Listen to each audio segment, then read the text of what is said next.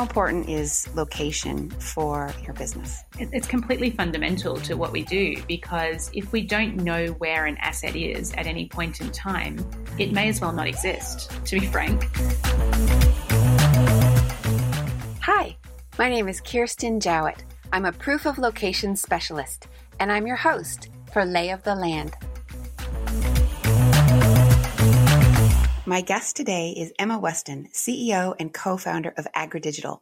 Welcome, Emma. Thanks for having me, Kirsten. Your background is fascinating. It's in ag tech and also as an entrepreneur. When did you see the connection between your different experiences and first think about AgriDigital? I guess that I've had throughout my career an intersection with agriculture. I really haven't varied that much, although I started off life as a lawyer. Very quickly after becoming admitted as a lawyer, I moved into agribusiness as a lawyer, but really found that I had an affinity and a love for agriculture and for the people that were involved in agriculture. So my whole career has really been spent interfacing into the agricultural supply chain, into the farming sector. And in the latter part of my career, really the past 10 years or so, that's been involved with my own businesses, either as a founder or as a co-founder.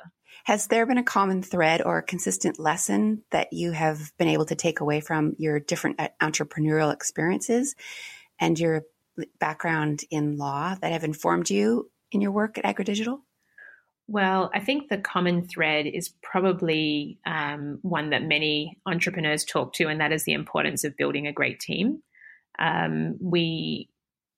We, and that's being my co-founders and I, knew from the start that we didn't have all of the skills, all of the knowledge that was required to complete the mission at AgriDigital. So we knew that we had to gather fantastic people around us who were passionate to purpose as well.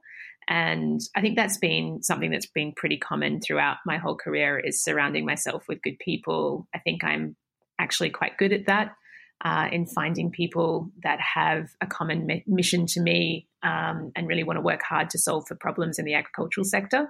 Mm-hmm.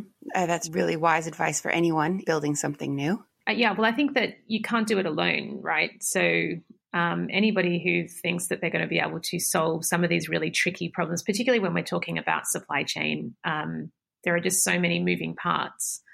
But I do think that the other thing that's really important is domain knowledge. I don't think you can come to the problems that are in supply chain without actually having understood in a really intimate way how supply chain works. And that probably means either having worked in supply chain or have been, you know, in some way deeply entrenched, either as a participant or, you know, as a very, very close bystander. So just coming from technology, I don't think is enough. Yeah, I can see your point. So you need to know how all the cogs work in the engine. Exactly. Or at least have some exposure to that. Exactly. And particularly if you want to build that team around you, you need to know where to go to to source that skill set. Know what you're missing. Exactly. So how is this engine working? How is it built? What is AgriDigital doing? Yeah, so it's a great question. So maybe I'll talk a little bit to the genesis of AgriDigital, for those of your listeners who don't know who we are and what we do. So I've got two co-founders, Bob McKay and Ben Reed. We're all farmers as well. And collectively, the three of us we actually get a little bit embarrassed about this. We've got so many gray hairs in this industry. We've got about 85 years of collective experience in the agricultural supply chain as farmers, but also as traders, logistics, export, you name it. We've really worked across the gamut of the agricultural supply chain. And we had the privilege to build businesses previously that we were able to exit successfully, and then have another chance to have a look at global agri supply chain and say, from a blank sheet of paper, what would we want to work on? What problems would we want to solve if we could? And that was really the genesis for AgriDigital. So at AgriDigital, we're really focused around three core problems, and that is payment security for sellers in the supply chain. We start with the farmer, of course. We really want to make sure the farmer gets paid for what they deliver, when they deliver, and we want to remove that counterparty risk for sellers in the supply chain. But we realize that that particular problem is really connected to the access that buyers of goods in our supply chain have to supply chain finance that can be delivered on a just-in-time, convenient basis, and in a way that comes with their supply chain transactions. We can dig into this a little bit further, but effectively in supply chain, trade flow and finance flow is completely different at the moment, and our vision is to bring it together. So they're two of the problems that we're really focused on. And the third one is being able to solve for the massive amounts of data fragmentation that exists. I mean, we have massive amounts of data across supply chain, but it's just completely fragmented or siloed, and we don't know how to pull it together into a cohesive whole that's meaningful at any point, whether it's a transaction point or it's a participant looking in and saying, I want to know something about my food, my fuel, my fiber, where it's come from, how it's been produced, how it's been transported, where is it stored, which is really topical for the conversation we're having today. So we've built out a commodity management platform that delivers on all three of those. It really works into the space of transaction and payment security because it's a transactional engine for the movement of a physical commodity through the supply chain. It has embedded supply chain finance and then obviously collates, aggregates, and represents data about that physical good as it moves through the supply chain. Wonderful. And can you tell us why blockchain? Yeah, it's a really good question. The reason that I came to blockchain was that I was looking at these three problems and saying, is there some kind of emerging tech that is going to help us either unpack those problems so that we can understand their component parts better, or obviously look to solve for that. And, this was in 2015, blockchain was starting to get pretty topical and move away from being associated purely with Bitcoin to standing in its own right as a technology.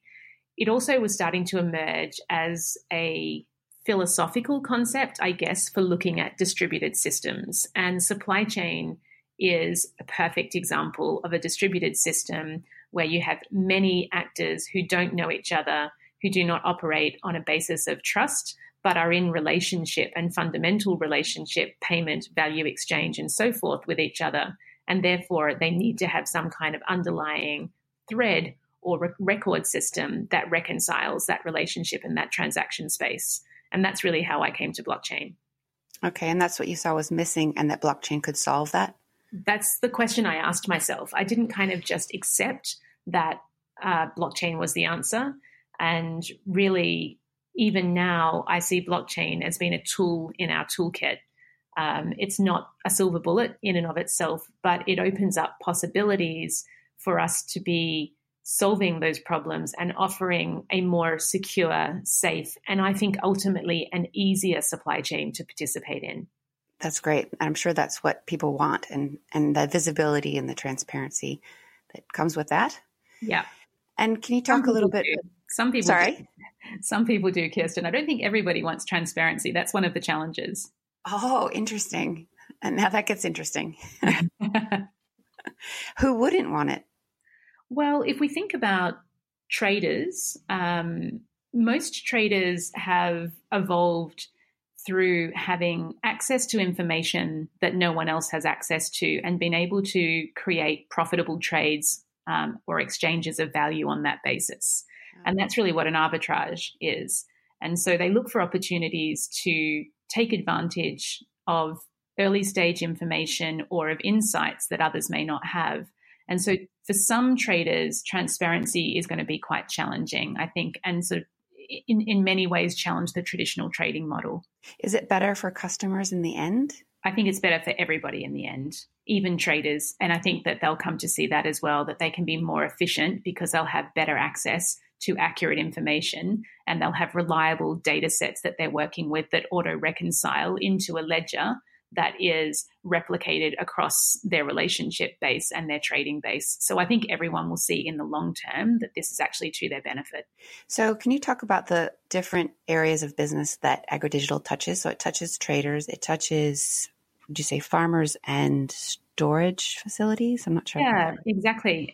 You've got it. So our primary customers at the moment are the first handler of a commodity, and we're really focused on grains. So all grains, wheat, barley, durum, oats, whatever it may be, and also cotton. Okay.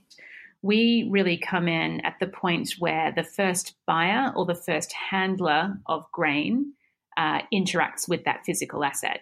So that's typically a farmer selling to a buyer or a farmer delivering into a storage operator or an elevator, as it's called in North America. Mm-hmm. Thanks. And I mean, we're starting to move into the physical part of your work. How important is location for your business? It's completely fundamental to what we do, because if we don't know where an asset is at any point in time, it may as well not exist, to be frank. We have to know where physical assets are in order for them to have a value. Believe it or not, grain does not have the same value all over Australia. It depends upon where it's located. It depends upon the quality of the grain, depends upon the season. There's a whole lot of variables, but location is fundamental, both in terms of origin as well as destination, and the ability to track and trace between the two, and also to be able to, at any point in time, value that good. So it's an absolutely fundamental part of the puzzle. Wow, I had no idea that its value changed with location. Why is that? So if we think about grain stored on farm, and we think about, I'm based in Sydney, Australia, but let's think about a typical farm, either in North America or Australia. In fact, quite often that farm is quite far away from a port or from a consumption point. So either an export point or a consumption point. And in order for it to be worth something to a buyer, it actually needs to move, through the supply chain.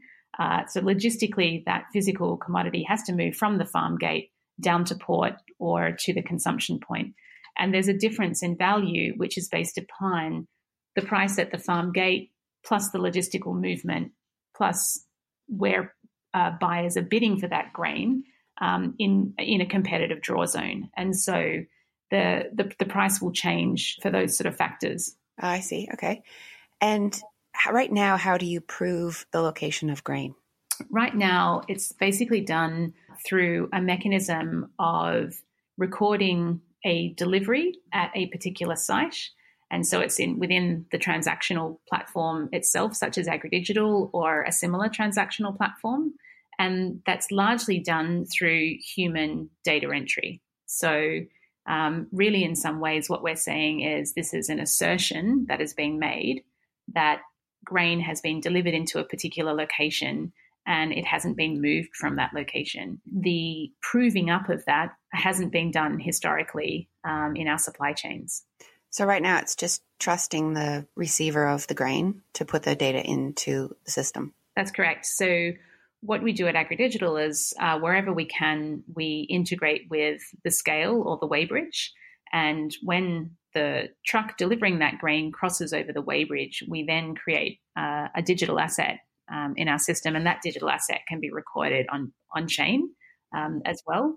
And that then becomes the asset itself.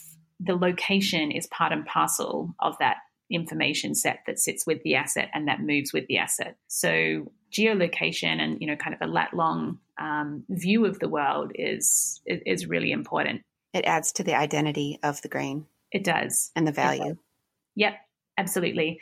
And that is fundamental when we're looking at that second problem that I talked to around supply chain finance, because no financier should really finance something that they don't know where it is. Mm-hmm. First of all, they should know what they're financing. They should know where that asset is that they're financing, and that they should be able to track that in real time.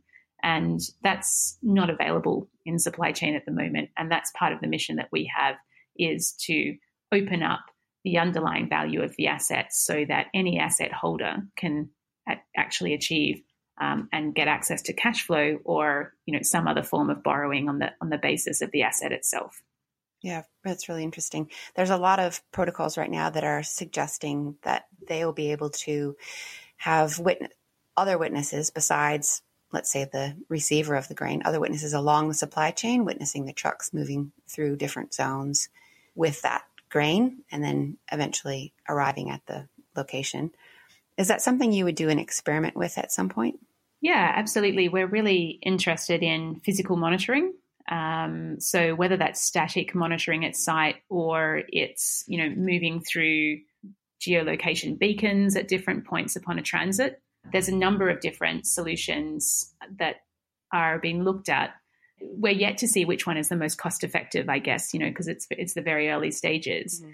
But we're definitely interested in particularly looking at once a digital asset has been created, which for us is on the delivery to an elevator, at that point, how do we track and trace that asset through the supply chain, and how do we make that information available to those who need to know?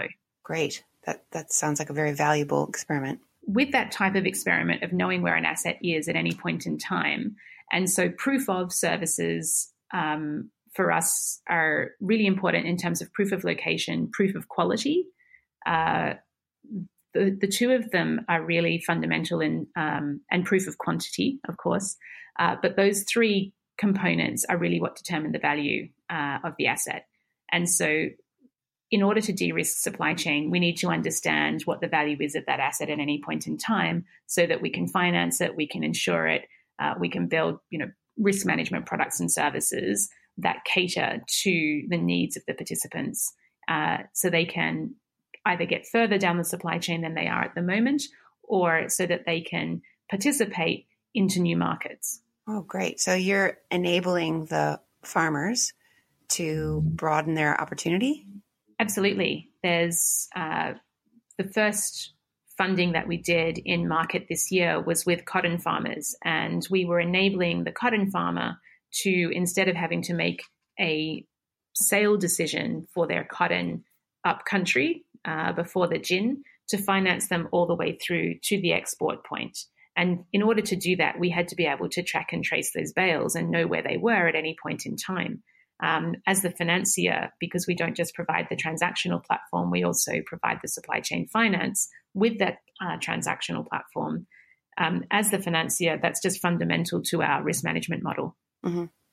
And if you don't mind me getting a little bit techy at the moment, I'm doing a proof of concept with wool, working with a designer and a property to trace the origin, single origin wool for farm to fashion. Can you talk a little bit about the bales and how you actually track them? Is there some sort of technology? Do you use RFID or? Yeah, so for each bale is given a bale number, and we're able to effectively record that bale number as it goes through key location points or key transaction points in the supply chain. And that enables us to build up a model of where that bale has come from, and to ensure that we've maintained integrity all the way through the supply chain to the destination point. That's a fairly crude way of doing it. It fits with the physical supply chain such as it exists at the moment, but we're seeing a lot of innovation in the tracking or in the physical monitoring space, right down to DNA analysis and being able to undertake DNA analysis at key points within the supply chain.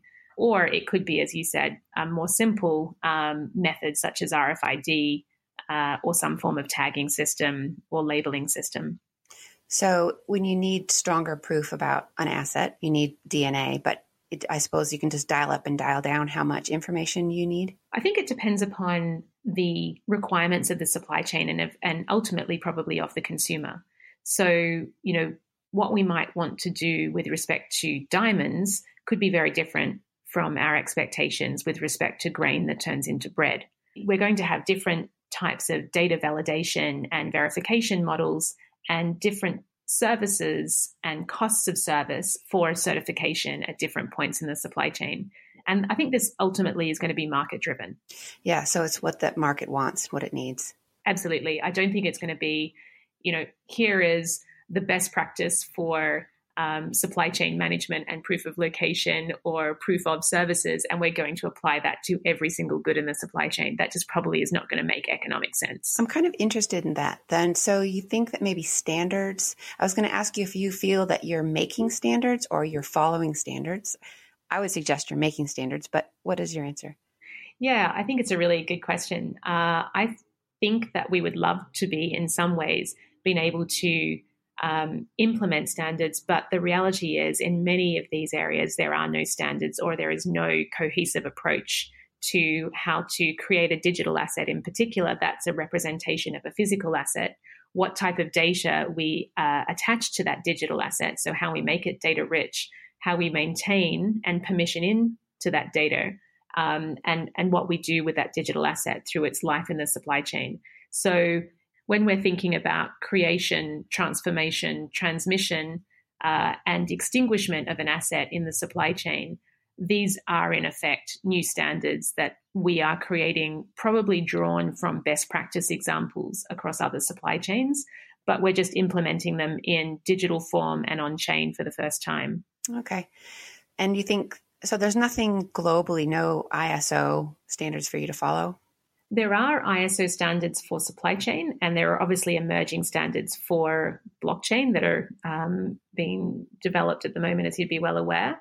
But with respect to thinking about digital assets themselves and how we create digital assets and how we create and validate data with respect to that digital asset, this is really a new field. So do you feel that you're forging a path that others can follow? I hope so. Part of our strategy is not to do this alone. So we've obviously accumulated at AgriDigital a wealth of experience over the past 3 years, and we're direct practitioners, you know, with respect to blockchain, but also the application environment that sits on top of a blockchain and is the access point for users. And what we've decided to do is to take that blockchain intellectual property and experience and transfer that across to a foundation so that we can open source that to the wider market, because I think that is the way that we're going to see not just adoption, but proliferation of this technology. And I think it's much more valuable in the hands of many than in the hands of only a few. Wow. When you say wider adoption, do you mean other companies in the grain industry, or do you mean really wide? I guess I mean really wide.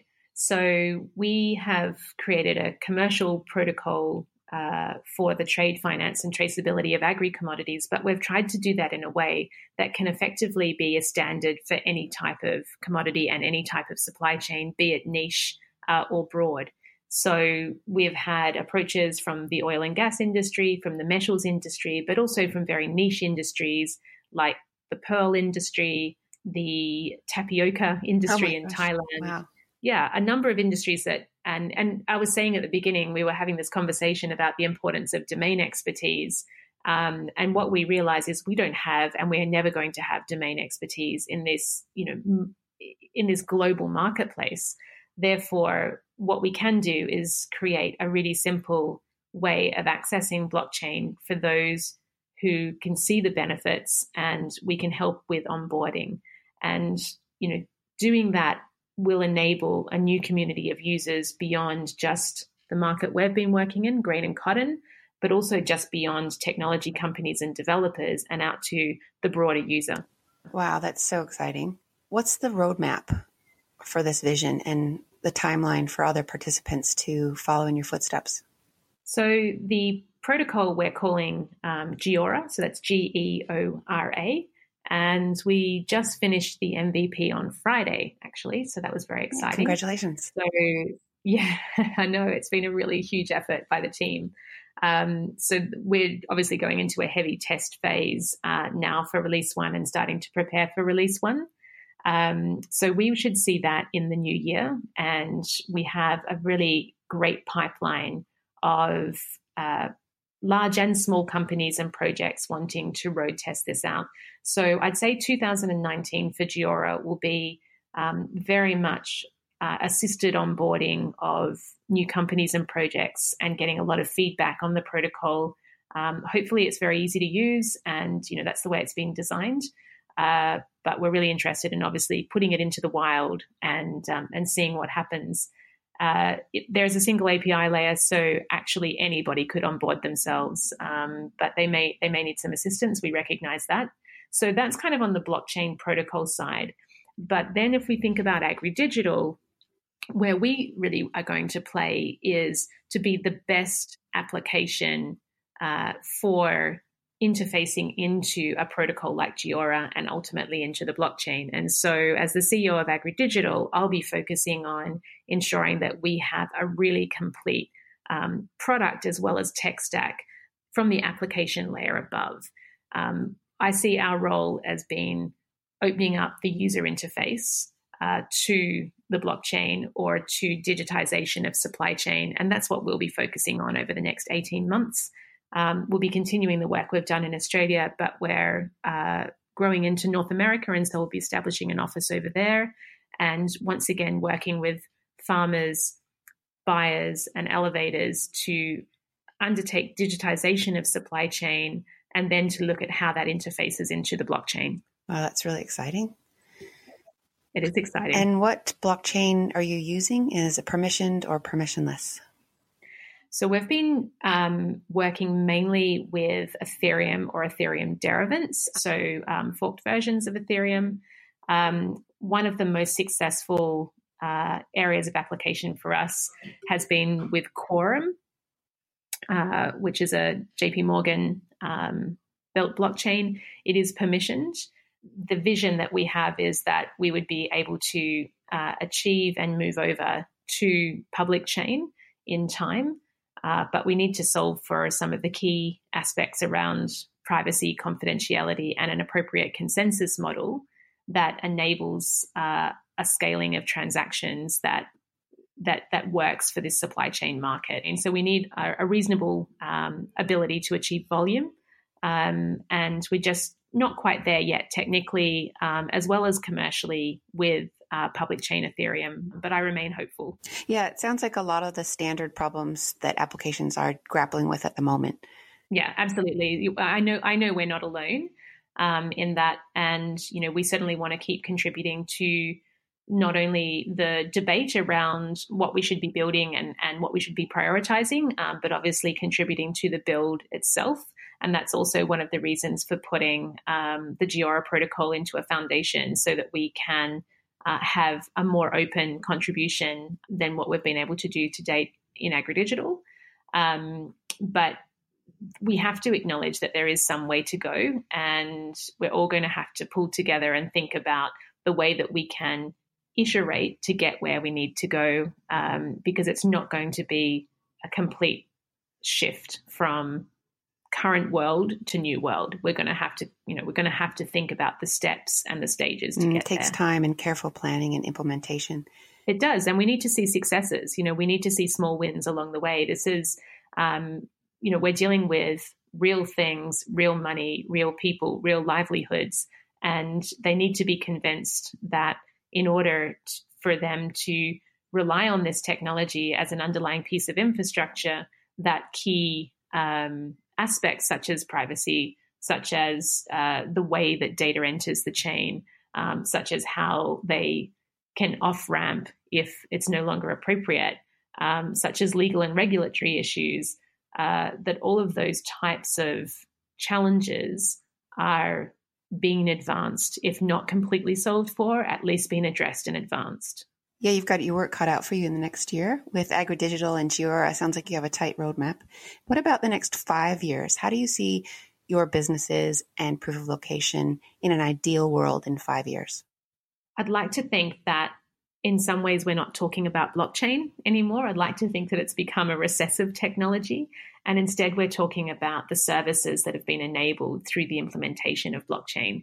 And, these are services like proof of location, like plug and play consensus models, for example. So, 5 years from now, I hope that the Geora protocol has been completely set free and is, a community-based protocol which has high utility for supply chain across not just grains and cotton, but, the broader supply chain environment, even out of agri. From an AgriDigital perspective, I would like to think that we've been able to complete our mission with respect to making the grains supply chain in particular digitized all the way from the farmer through to the consumer. And that means that we've been able to provide transactional services for a commodity to move all the way through the supply chain, to be able to finance all the way through. And fundamentally, that means we need to know where that asset is at any point in time on a live basis, and to have cost-effective solutions in place to do that. Brilliant. That just sounds fantastic. And where can people go to find out more about your work? I love people to contact us. As I said, I love building our team and I'm really passionate about the community. So if anybody's interested in what we're doing or they think that they can help in any way, please feel free to contact us at agridigital.io. So that's agri, A-G-R-I, digital, all one word, .io. Or reach out to me on Twitter. I'm at Emma M. Weston, EMMAMWESTON on Twitter. I'd love to hear from you. Thanks, Emma. That's fantastic. Thanks so much, Kirsten. I've really enjoyed chatting. Yeah, it's good to have you on today and hear more about AgriDigital and your plans for the future. Good luck. Well, I'm loving the podcast, so thanks so much for putting this out there. I think it's really important to talk about, specifics around location. It's just going to be a fundamental piece of the landscape going forward. So I think it's really important. Thanks. Thanks, Emma. Thanks, Kirsten. This podcast is not financial advice. You should consider seeking independent legal, financial, taxation, and other advice to check how this podcast relates to your unique circumstances. The makers of this podcast are not liable for any loss caused, whether due to negligence or otherwise arising from the use of or reliance on the information provided directly or indirectly in this podcast. The mention of any company, currency, exchange, or person is not an endorsement of that entity. See you next time on Lay of the Land.